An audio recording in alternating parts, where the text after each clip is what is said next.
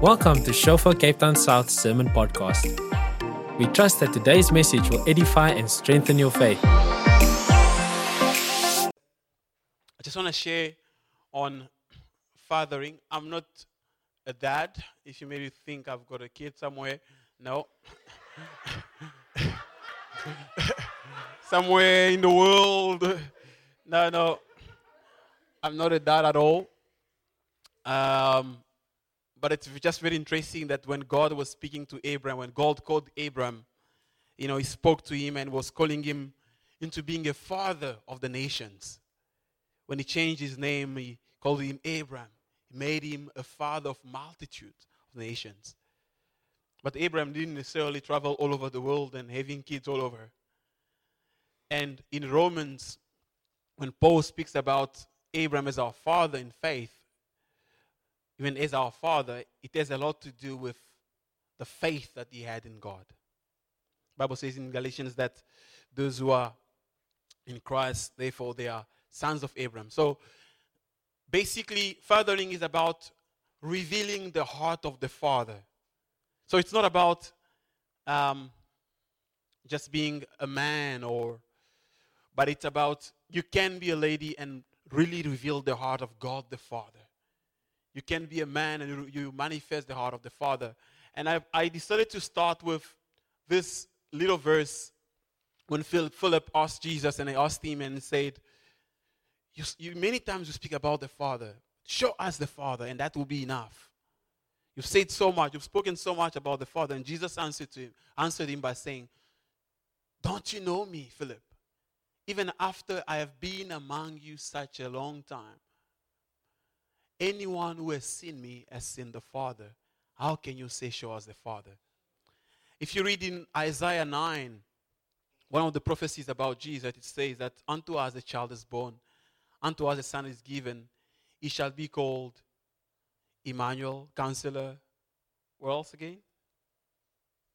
Bible readers? We need to do a Bible quiz here, eh? We start doing some quiz. And I hope some people won't get some zero. Okay. Okay, so unto us a child is born, he shall be called Emmanuel. Again? Prince of Peace and Everlasting Father. Right? Christ came to reveal the heart of the Father. My goal this afternoon, this evening, or what I believe God, what one, perhaps one of the things that God wants to do through us, if you would forget about everything I'm going to share, God is calling us to reveal to the world the heart of the Father. We want to grow to such an extent that one day you are able to tell whoever you are discipling, whoever you are living with, perhaps even your child one day, or whoever, that if you have seen me, you have seen the Father. No pressure. No pressure. No pressure. I tell you, one day I was attending a class. Someone was just sharing on evangelism. When this guy was sharing, at some point it was as if there was a cloud that came upon that guy. It was like I could see the Lord while he was teaching. The Lord was very real when I saw him, when he was teaching. I could see the Father. You know, even Stephen, while he was being stoned, Bible says his face was shining. It was like a face of an angel. The glory of the Lord was upon him. What is our destiny? To be conformed to the image of Christ. And if whoever saw Christ saw the Father, whoever sees us should be able to see the Father. In other words, what is what is your life pointing people to? What is the direction in which our lives are sending people to? Ultimately, one day we will all die. What will be the one thing that people would be able to see? Especially if you think of people that have never heard the gospel. Can they see something of God? Mistakes we will do, we will make many mistakes. We still make mistakes. I'm not saying we're not going to make mistakes, but I'm speaking of living a lifestyle where God uses your life to reveal Himself. All right, so I'm just going to give a few examples of different fathers and to see how they played a massive role in the process of fulfilling God's destiny in the lives of their children. And the first father, actually, I think, in my opinion, it's actually God Himself. He's the everlasting Father. In other words, before time began, He was already the Father. When I think of Genesis, when God created Adam and Eve, these two were almost like his, his two children on earth. Now, I'm not going to go into the reading. You all know the story. God creates this garden and he puts Adam and Eve and he did put them there. And the first thing that you'll see when you read in Genesis, the first thing that God did with them, he blessed them. Bible says he blessed them and he and he and he actually told them to multiply. You know, he, he gave them instructions, but he also gave them boundaries. He also told them, well, you shall eat here, you shall eat here, but you shall not eat from this tree, you shall not eat from this and this and this. And then later on, you know the story, the serpent came, and then the fall came. And what is interesting is that in the midst of all of that chaos that happened, that took place in that moment, God never cursed Abraham. Oh, Adam. He never cursed Eve. He cursed the serpent. And the very promise that God made in that particular text is that he shall make an enmity between the serpent and the seed of the woman. And he said, He shall send, um, and the seed of the woman shall trample on his head. Right there in that verse, prophetically speaking, when you study that scripture, it speaks about actually Jesus. Basically, God was saying, I am myself going to come and deal with you. The first thing that you see in the one verse, actually, when it's when the scriptures is telling about in Genesis 3 about the fall story, it says Adam and Eve, they were actually naked and they were not ashamed. And then later on, after the sin, they were ashamed. Um, God came and rebuked, rebuked them, rebuked the devil, or rebuked the serpent, and he covered them. He covered them. One of the things that I want to establish is that fathers, or the heart of the father, true fathers, the one thing that you see, the very promise that we see there about the Messiah, the very promise that we see about God actually destroying the serpent, speaks of the involvement of the Father in terms of how eternally his vision for Adam and Eve was we see a picture of salvation already from that moment. And not only that, he covered them. In other words, the, the promise that he made was on its own a spiritual covering that positioned them to be in a place of receiving salvation. Christ came. In fact, Bible calls Jesus the second Adam. Christ came to actually succeed on the very thing that uh, the first Adam failed. So, when Christ who came to reveal the Father came, he came to restore us, to restore all of us, so that we could live out the very plan of God. True fathers, they cover, they are the divine covering. The heart of the Father has a lot to do with covering. Bible says even true love covers a multitude of sin. And they were covered definitely with the glory of the Lord in the beginning. And at some point when they fell, when they disconnected themselves, they found themselves ashamed. And for some reason, I think the worst moment was the moment when God came and Adam went to hide. This is the very same father who gave them, who put them in the Garden of Eden.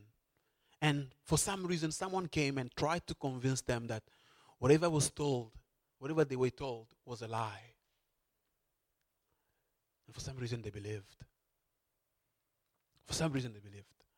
And when he came and he uh, and he found them in that situation, I think that moment they were very, very, very much convinced that God was maybe gonna, I don't know, kill them or whatever it is. You can see how distorted the perception of God was changed the moment they gave the ears to hear from the serpent. And many times we find even ourselves in that situation where even in our own relationship with God, there are things that life throw at us. Many, many things, many things, many things. To the point where we can easily get to a place where we have questions in our head.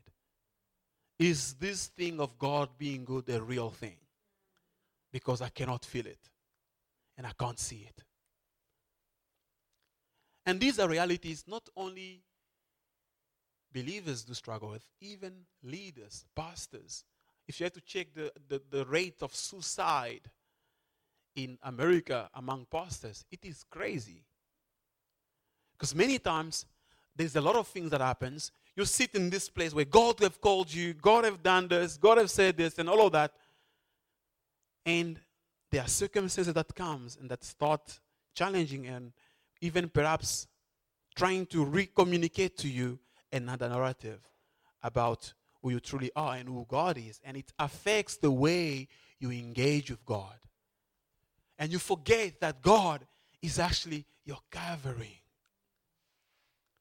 And when God came, the very promise He made didn't just have to do with Adam only, but it had to do with the entire humanity. It was an eternal purpose, it was an eternal promise, prophecy that was given there generations. And everything that happened to Adam has impacted the whole humanity. In other words, when you start thinking as a father, you primarily start thinking generationally. In other words, if God were to multiply me, what is He going to be multiplying?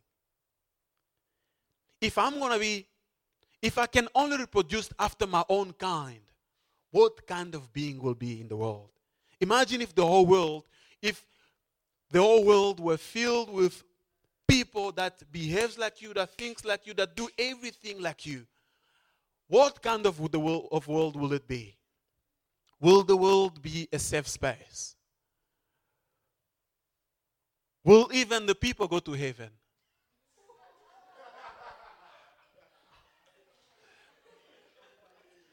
Because fathers, even Paul, when he speaks to Timothy, he says to him that the thing that I've, been, I've spoken, I'm, I'm speaking to you, the thing that you hear from me, the thing that you've heard from me in the presence of many witnesses, I would like you to entrust into others. Fathering is about, because you cannot speak about a father without speaking of children. Right? You can't speak of a father without children.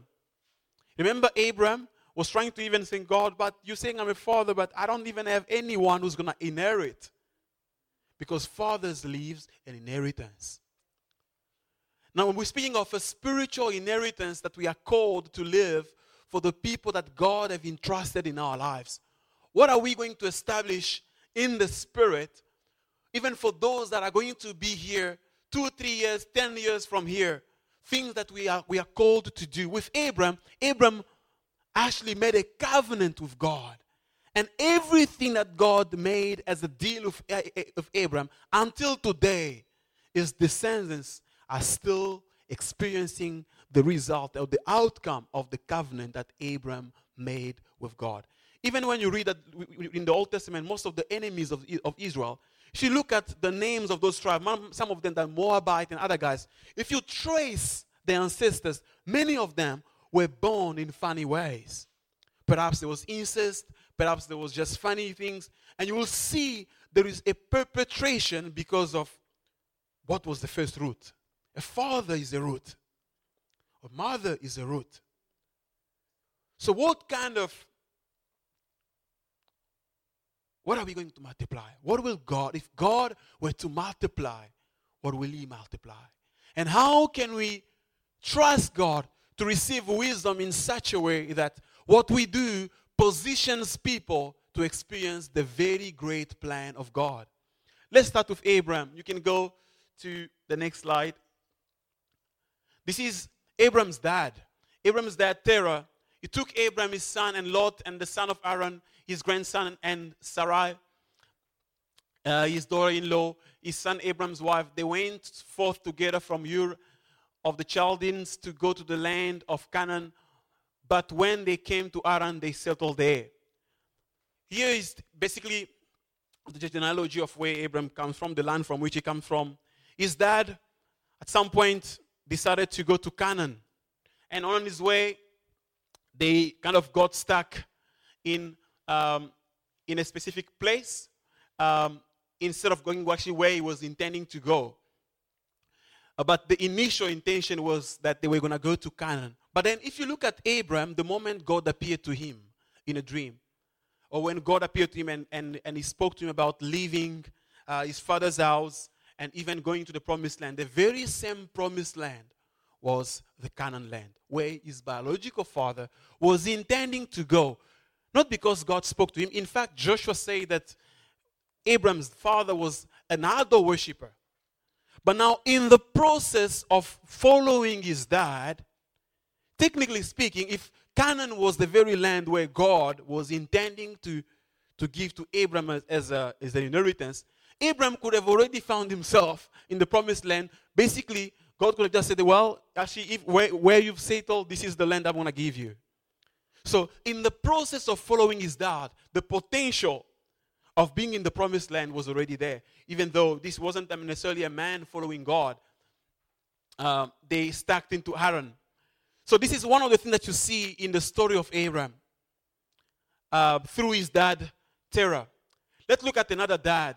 Next slide, please. In 1 Samuel, we see Kish. Kish was the father of um, Saul. Saul became the king. Bible says, Kish, son of Abiel, from the tribe of Benjamin. Very, very important. The detail is that is given about him in terms of the line. You see that the, the grandfather or the grand, grand, grandfather, the ancestor of actually King Saul was Benjamin. And it's very interesting to see when you study uh, in Genesis when uh, Jacob changed the name of Benjamin. And you see how the restoration came into place because of what was done to the very, very ancestor, to the very, very father, the root. Kish, the son of Abel, from the tribe of Benjamin, was an important man. Abiel was the son of Zerah, who was the son of Bechorath, who was the son of Ephia of Benjamin. Kish had a son named Saul, who was a fine young man. There was no Israelite better than he. So stood, and he taller than any other man in Israel. Now the donkeys of, the, of Saul's father Kish were lost. So Kish said to Saul, his son, Take one of the servants and go and look for the donkeys. May go to the next one. On verse 14, it says, So and the servant went up to the town. Just as they entered it, they saw Samuel coming toward them on his way up to the place of worship. The day before Saul came, the Lord had told Samuel, About this time tomorrow, I will send you a man from the land of Benjamin. Appoint him to lead my people Israel, he will save my people from the Philistine. I have seen the suffering of my people and I've listened to their cry. The most interesting thing is that when Kish is sending Saul, the scripture does not say, God said to Kish, send your son Saul. While he's going to be looking for the donkey, he will meet a prophet who's going to anoint him as the king over Israel. So it was basically in the midst of his obedience to actually the instruction given to him by his dad. Because his dad sent him so that he may go and look for the donkeys that were lost. Now, in the process, on his way to obedience, in the process of obeying his father, he encountered what actually God intended him to, to, to be. Perhaps we know that God, initial idea wasn't for Israel to have a king. But I, I believe in this season while the Israelites wanted a king and God was responding, God already spoke to Samuel that there will be a man from this particular tribe, from this line of Benjamin. So we see that even in this instance, even though perhaps his father wasn't necessarily a believer, wasn't necessarily a man that worshiped God, but in the process of obeying his dad, in the process of obeying the voice of his father, he encountered the prophet and the prophet anointed him as king. The first king of Israel became a king on his way to obedience to the very instruction that was given to him by his father. If people have to listen to us, if we were to father people, what will be their destiny? Where are they going to end up? Fathers are the ones that actually create spiritually even an open door for their descendants to walk in the very plan that God has set for them. While Kish was sitting and sending his son, God was busy trying to set up this nation. God was busy establishing a man that was going to, to lead his people for the first time. Let's look at the second king of the Bible, of Israel, David. We see the same trend.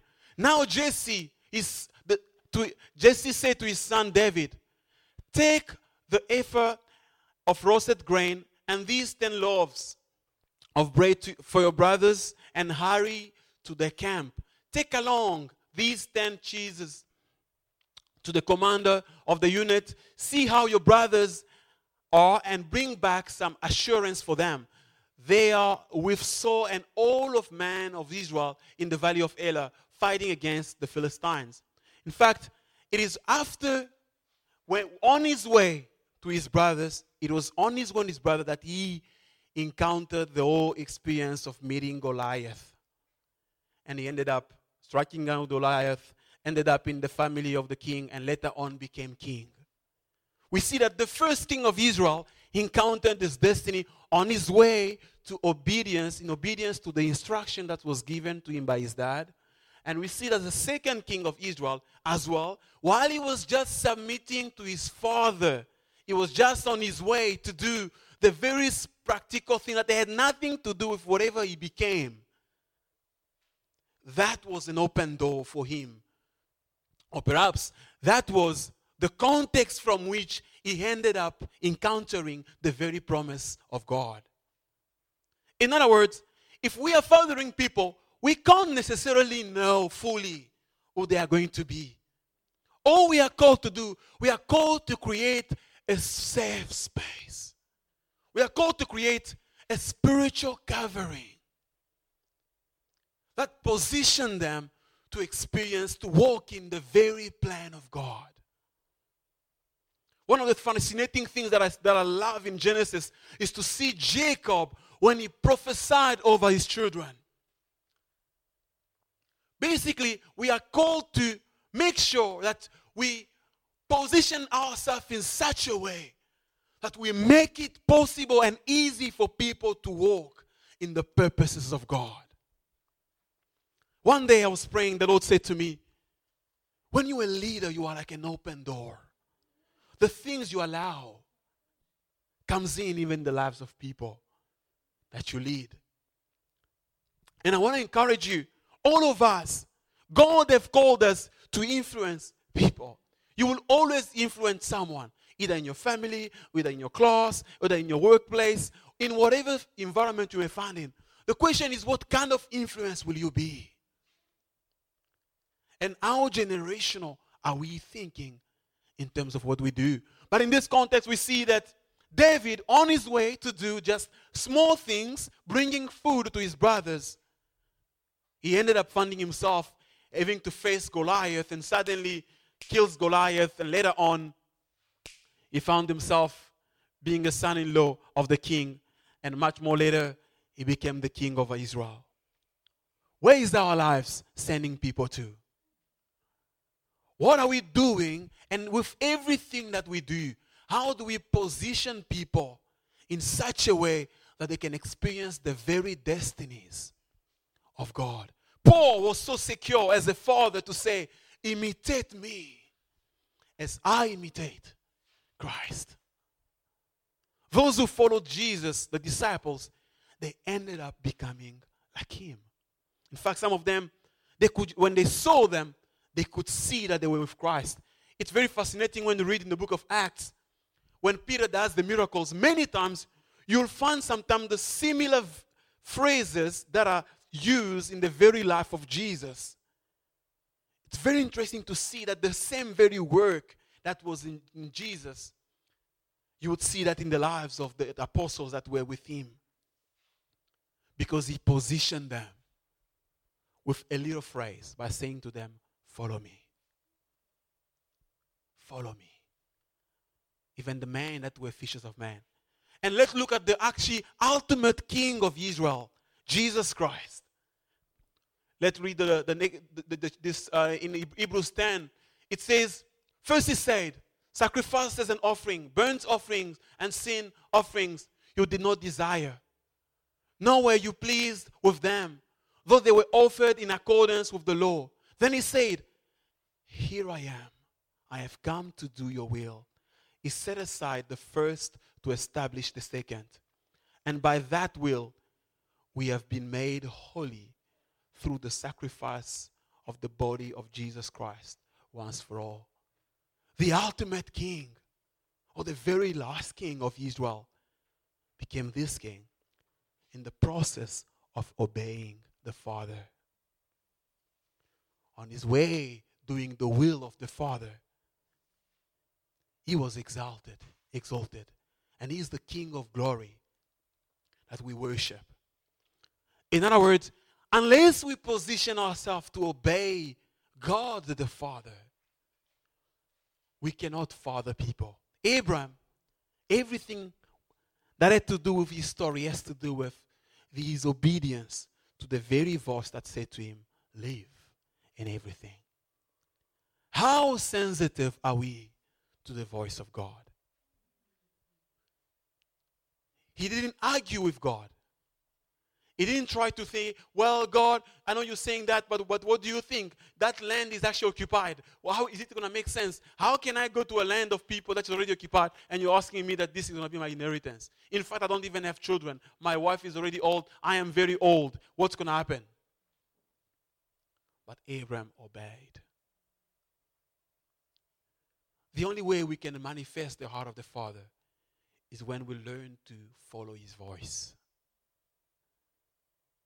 when we learn to fall in love with his voice. Jesus said, The Son of Man does nothing except what he sees the Father doing. I didn't want to just say too much about fathering. All I'm wanting to say is the only way we can manifest the heart of the Father is by positioning ourselves in a space where we can obey. You don't see David arguing with Jesse when Jesse said, Go and bring the food to your brothers. And we don't see Saul arguing with his dad when he was asked to go and look for the donkey. And in the process of his obedience, he found himself in safety. And we are called to create that kind of safe space. You know, one day when we were growing up, my brother, my older brother, it was actually cool. I was watching him preaching today at the church. And um, at some point, when he was when he was when he started high school, he just started stealing money at, uh, at home. Seriously, like he stole money almost every week. And at one one day, one day, um, back then, I mean, we didn't really have a lot of money, and he, my dad just, man, back then there wasn't much banking. Most people were not use banks, so he went into my dad's bag and he stole some cash that my dad remained with. And he went, he bought food and bought, he bought stuff for his friend, and he, he was just having his moment. And then when he came back, so we used to stay with my aunt, my aunt that passed away um, this year, and my mother. When he came, my mom, she's quite like confrontational. So she was like, she knew it was probably him because, because we saw the trend. And she rebuked him rebuked him and said, What happened? He said, No, it's not me, it's not me, it's not me, it's not me. You know? And they said, okay, On your knees. So he was on his knees, on his knees, on his knees. I remember we were there and everything. I'm telling this story because he actually shared this story at, the, at this church. And then when my dad came, while everybody was furious, everybody was angry, when my dad, when they told him, you know what he did? He said nothing. He went to his room and he just prayed from that day, he has never stolen his life. You know what he did? He, he acted as a father. He only repositioned him in the very line of God. And he told the devil to leave his life. This is what fathers do. They are covering. He didn't argue. And, and I can tell you my story as well. One day, I was sick. I was struggling. They had to remove a teeth um, because they didn't figure out what was the problem. So now they had to remove the teeth. My time, my, I said to my dad, "Well, I don't know." But I also had issues with my eyes. So I told my dad after the report, they scanned and everything, and said, "Well, mm, um, they have to remove the teeth, and then they will check what's happening because it was kind of swollen." And then he said, "Okay, let's go home." I can't recall of any day him calling him, "Come, we're gonna pray." That was the last day that thing was there. Everything disappeared, and they've never removed any teeth on my mouth and I had toothache. You know why? He acted as a father. Spiritual covering. I know a pastor whose daughter um, wanted to study in at a university in um, in British Columbia. She was arguing with his dad, and uh, her dad was like, "Oh man, it's very far. Won't you want to study?" Because she was doing her high school in Canada, and then uh, she said, "Well, she said no, really." And the pastor was like, "Well, what am I, I going to do? She wants to go there. And it's like, well, okay, okay, you can go. And he was worried and trying to connection while he was really one because many times when he was saving money for her, like he had like an account where he was saving only money for the like a block, uh, how, do, how do you call it? Like a very much saving account. Many times he would generously take the money out and give to someone, or would take it and maybe invest it for the church or give some money for the church and stuff. Many times he did that. Now, when this girl was about to go now study there, suddenly he receives a call from a pastor who is actually in British Columbia. He said to him, God have said to me that you have got a daughter that is wanting to come and study here. And he, tell, he, he tells him that, you know, there was a girl here that stayed, that, that was actually lost, gone missing for two years. She was another pastor's daughter, very well known pastor from Nigeria. And uh, one day, the road told him to drive, and he started directing like on a GPS until he got to a location where he found ladies that were uh, functioning as prostitutes, and he saw a, a, a girl, black girl. He, the Holy Spirit said to him, "No, it's that girl." So when he went, because this guy is from Ghana, the girl was kind of the Ghanaians and Nigerians. They look a little bit similar. She kind of wanted to avoid him. And the only thing he said to her is, "God bless you." When he said that, she started crying. No, nobody knew where she was. And she, then he asked, Why do you cry? She said, I can see my father's face on your face. And what the very words you said are the words my father used to say. And the father was in was actually in in, in, uh, British Columbia and was visiting. And then he, he, he told her, okay, come with me. And he went with her while her parent was in the, in the house of the pastor, he said, Okay, I've brought your daughter. They came. And he said to them, From today, this daughter biologically is yours, but she, we will take care of her. We will father her. We will make sure she studies. And she's a very powerful worship leader today. Now, this same very pastor was the one who called this other guy and said, Our daughter, she's already married. We've got a room here that is empty. Let her come because God has given us a heart to take care of pastors' daughters. But how do you explain that? Spiritual covering. That was a man in covenant with God.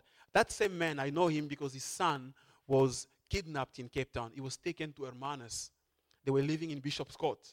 And when the child was there, they went to see Helen Zille. At the time, she was, I think, the mayor or the premier or whatever it is. She, they went to, they went to see her, and they said, she said, well, we don't really think we can find the child. We probably maybe found the body already. But many times in Cape Town, the child will be killed. The child was six years old. Now, what happened? The child was eating. No, no, they, they, they were at the house and they wanted to eat. And the child said, No, we always pray at our house. Can I pray? I said, Yeah. As the boy started praying, from the time he said amen, boom, the police were there. Nobody until today knows how the police could find that house and they arrested those people. You know why? There was a spiritual covering, a man in alignment of God. There are lives we can spare from trouble because we have decided to position ourselves to obey God's voice. Fathering is about destinies.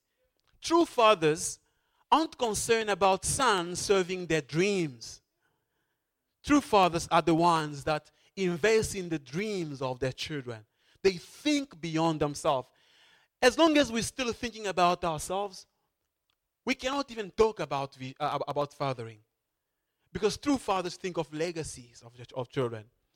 In other words, whoever is under your influence, if everything has to do with serving you, then you're probably not in a position to be fathering or mothering whoever you're dealing with. Jesus laid down his life for us.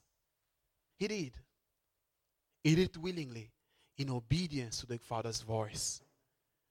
Fathering is about positioning people to really live out the destinies of God in their lives, launching them prophetically in the very plans of God. Many times, we just want people to serve us. We just want people to do something so that we can become greater. And many times, we have a smaller vision of the people we lead than the vision they have for themselves. When we lead people, we should never try to have a smaller vision about whenever you have a smaller vision about someone that you lead than the vision they have for themselves you're going to destroy them. You're going to squeeze them. Our goal is to say father what is what have you put in the life of this child? And Maro maybe finishes until here but the race is in your hand. And i decide to give you the rest. Abram when he was doing his covenant with God, he didn't know Joseph. He didn't know any of these people. The only thing he did is secure their destiny spiritually by making a covenant with God. I want to encourage you to be intentional in your relationship with God. There is nothing more powerful in this world like covenant. There are deals that one should learn to make with God. I remember even my sister, she started dating a Muslim, and everybody was panicking because she really, really fell in love. And the guy, for some reason, convinced her that they were also just like any believer. Now, everybody was panicking and uh, arguing and everything, but my dad was chilled about it. He was chilled. When I think of how he handled certain practical situations, it reminds me of what it says, Be still and know that is God. I remember him chatting with my sister. It was like they were talking about a movie or something. I was, oh, I heard that uh, there is a guy that you like. like yeah. So they were chatting. I was like, okay. I've, many, in many people's house, would be like, how come? He's not a Christian. Ah, and that story ended clearly and properly. The Lord just ended it. Bam. I don't even know how it ended because I was already here. You know why? He understood his space. So when you pray for people, you got to pray like a mother. You have to pray like a father by birthing their destinies. There is a lot of lazy prayers, prayers that we just, just rushing. When we, are, when we start praying like fathers, will position people to experience. I love the moment when Elisha cried to Elijah and say, "My father, my father, chariot of Israel."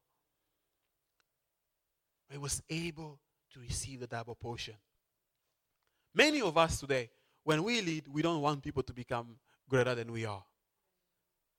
We want them to remain inferior forever, following us. No. No. We are just called to make it easy for people to experience God's plan and God's destinies.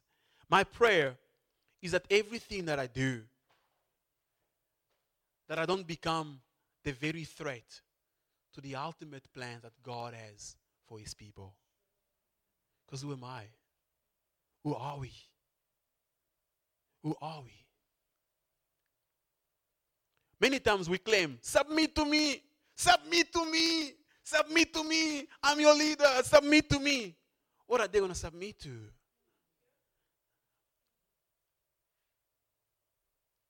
True submission is not claimed.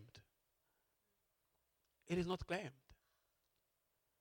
So I just want to encourage you, people, and say, listen, God loves his people. And people are not toys. We're not called to play with people's lives and people's times. But also, God is saying, wake up. Don't just act as a kid. It is time to also father and mother. Maybe you've been mothered a lot. Wake up. Right? You've been followed up so much. Come to small group, come to small group, come to small group, come to small group, come to small group. That time is over. How long will you be followed up for small group? Come to church, come to church, come to church. No. Maybe next year is an opportunity for you to do it. Have you done that for anybody? That's the question. How many of you this year, you, you know that there is someone who gave their heart to the Lord because you were obedient? Do not put your hand, don't put your hand. Don't put your hand. Just respond in your own heart. How many people are you able to testify? Oh, this year, this person is actually becoming a disciple because I'm intentional as well. I'm just playing a part. The Lord have led this on my heart. Or is our are we always in need? Are we always like, oh, Matthew, I need you now? No. Oh, Matthew. Oh, Matthew. Great. No, there's no problem. Understand my heart. There is a place for us to fellowship. There is a place for us to encourage one another. But we must also encourage. I can't just be receiving from blessing. All right? I should also give. Right? I should also give. Otherwise, it's going to become unhealthy. It's like if someone is eating a lot, it becomes unhealthy. If you do anything with exaggeration, it becomes unhealthy. So there must be a receiving part. There must always be also a giving part. And that's how you grow. I've realized in my personal life that the most moment where I've grown the most aren't even a moment where I was reading too much. It was a moment when I was really serving. I love the example that uh, Rick Rousseau gave when I went to attend one of the sessions. He said, when Jesus turned water into wine, the first people that saw the miracle, it wasn't even the disciples, it was the people that were serving. All right? So if you've been served, serve as well. Amen? We cannot just be consumers. People who are our dads today, they were also children one day. But then they've become fathers, they're taking care of us naturally. Spiritually, we can do the same. So there is a practical element to it. I want to encourage you. Ask God, how does it look like in your own context next year? Maybe it could be that when you go home, you know that people are just funny. Maybe get two, three girls that are just nobody is taking care of them. Get them around, ask them how they're doing, pray for them, encourage them. You don't have to do small group only when you come to UCT. You can even do your small group there get to four or five boys while everybody is just messing around. Get them, get intention of them. Trust that in that two, two months when you, are on, when you are home, they can experience God, they can grow. It shouldn't be just a church thing, right? Otherwise, it's just a, a thing. Go home, encourage people, pray for people, pray for the sick, evangelize, pray for someone, set up some guys, get intentional. The thing that you've learned here that you think are relevant, you may go and, and also do with the people there. You know, we can't just be intentional when we come to UCT. Amen? Let's stand. And we're going to pray.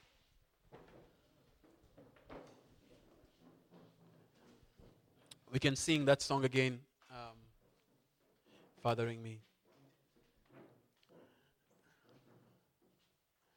Uh, KG.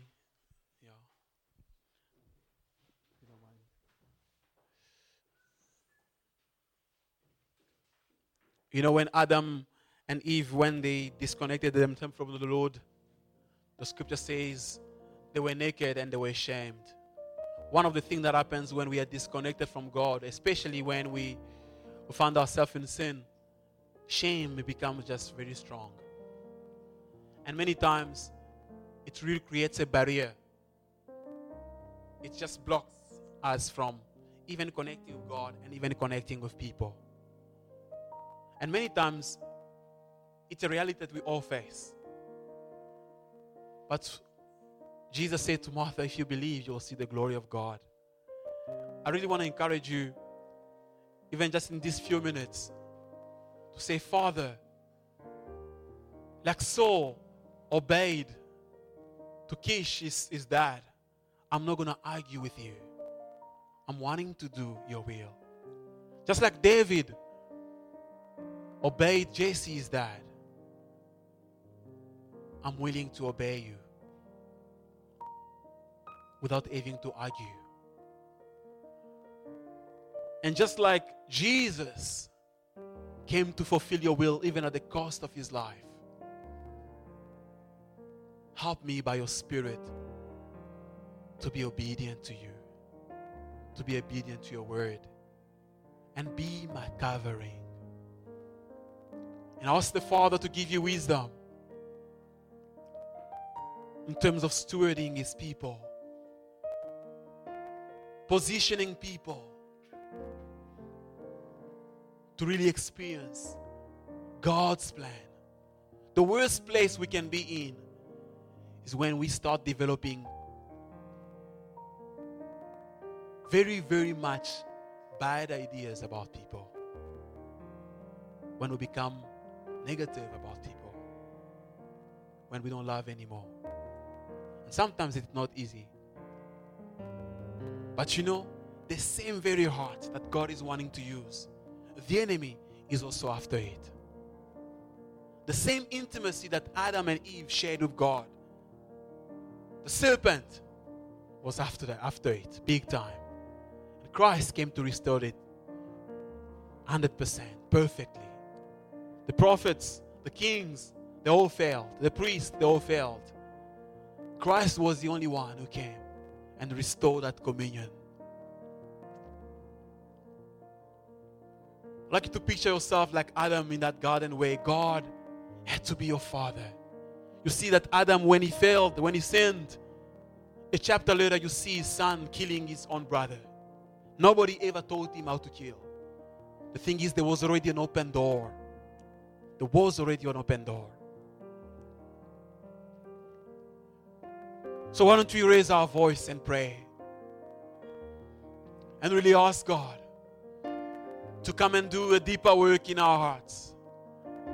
Work that only Him can do. A restoration that only Him can do. Just where you are, just start raising your voice and pray to God. And ask Him